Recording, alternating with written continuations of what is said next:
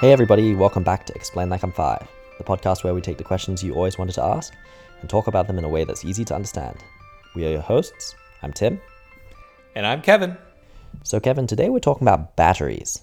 And specifically, Very important. yeah, we're going to talk about lithium ion batteries uh, to start with. Uh, the first specific question is why do lithium ion batteries degrade over time?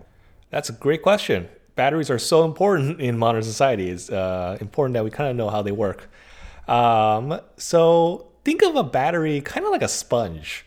Batteries have a few main parts. Uh, the anode or the negatives uh, and the cathode or the positive, and basically a separator between them, and some stuff in between, usually a liquid that conducts those ions. Now, when you charge a battery, you are actually cramming a whole bunch of lithium ions into the anode, kind of like absorbing water into a sponge. And when you use the battery, those ions flow to the cathode side, generating that electric current. And over time, by cramming the ions in and out of the cathode and uh, anode and cathode, you begin to kind of damage the sponge. So it can't really hold as many ions as before. So that's how your, your efficiency goes down. That analogy, that's uh, shows how you're thinking about things at the uh, at the atomic level. Um, but why is it that you can keep something like a uh, portable house phone on its charging dock for sometimes years and years, and you know it seems to continue working fine, whereas your smartphone, uh, it just seems like it eventually withers after even a year or two from charging it too much every day. Well, comparing this to a portable house phone isn't uh, too accurate. Your house phone most likely has the same problem, as in the battery is wearing out, but it just doesn't have as much of a demand as your smartphone does every day. So you don't maybe notice your house phone battery degrading. I see. Okay. Um, well, let's talk in practical terms, though. What causes that degradation of the sponge, and how can I make my battery last longer? Is it continuous charging or charging to 100%? We've heard all of these out there. Uh, would love to have it explained like I'm five. Totally, totally. So it's not the continuous charging that damages modern cell phones. Modern smartphones actually have something called smart charging that causes them to switch to a trickle charge that keeps the battery topped off without overcharging. Uh, there is some truth that keeping a cell phone battery near 100% often will kind of damage the cells, but again, it's not because of overcharging. So things that accelerate the this wearing down of battery cells are basically two things with either extreme.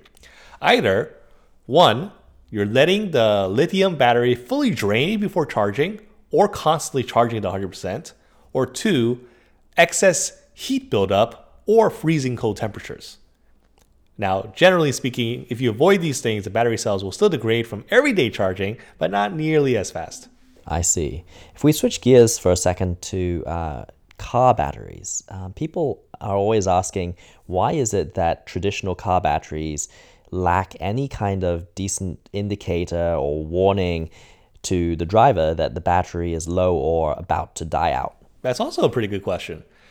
Uh, you know, car batteries are actually 12 volt lead acid batteries.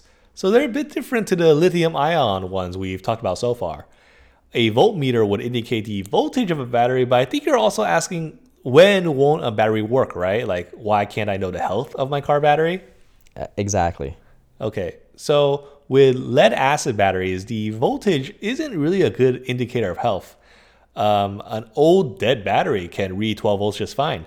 It would likely power most lights and equipment too.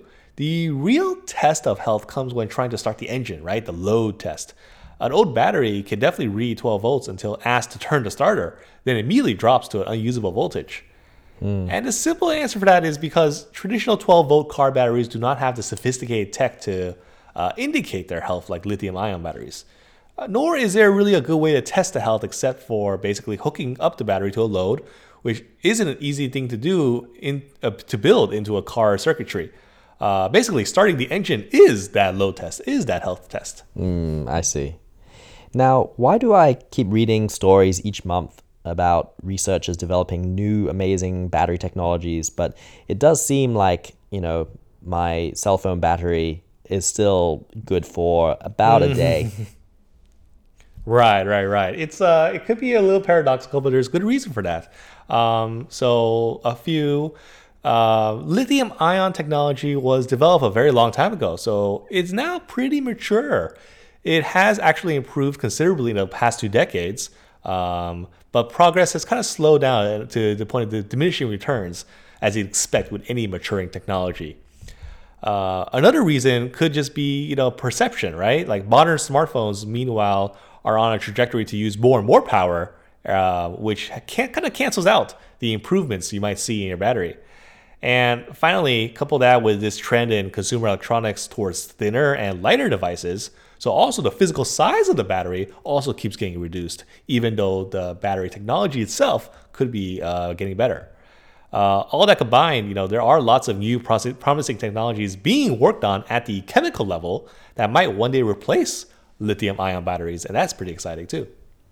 Okay, so final question to end with: Why does uh, you know if you've got a flashlight and the batteries are kind of low and it's not really working, why does just hitting it a little bit oftentimes make it uh, start working for a short time? Oh yeah, I've definitely done that. Uh, that's usually actually because of the corrosion on the battery contacts. Uh, it creates a little resistance that reduces the current delivered. So vibrating it and you know, hitting it uh, can wipe off some of that corrosion. Ah, that's a nice simple explanation. Did you learn something new? If you did, send us an email at eli5thepodcast at gmail.com. We love hearing from you, uh, especially when you've got suggestions for us on what we could cover next, or if you have any uh, feedback on the show. As always, thank you to the wonderful community at Explain Like I'm Five. We will see you all next week.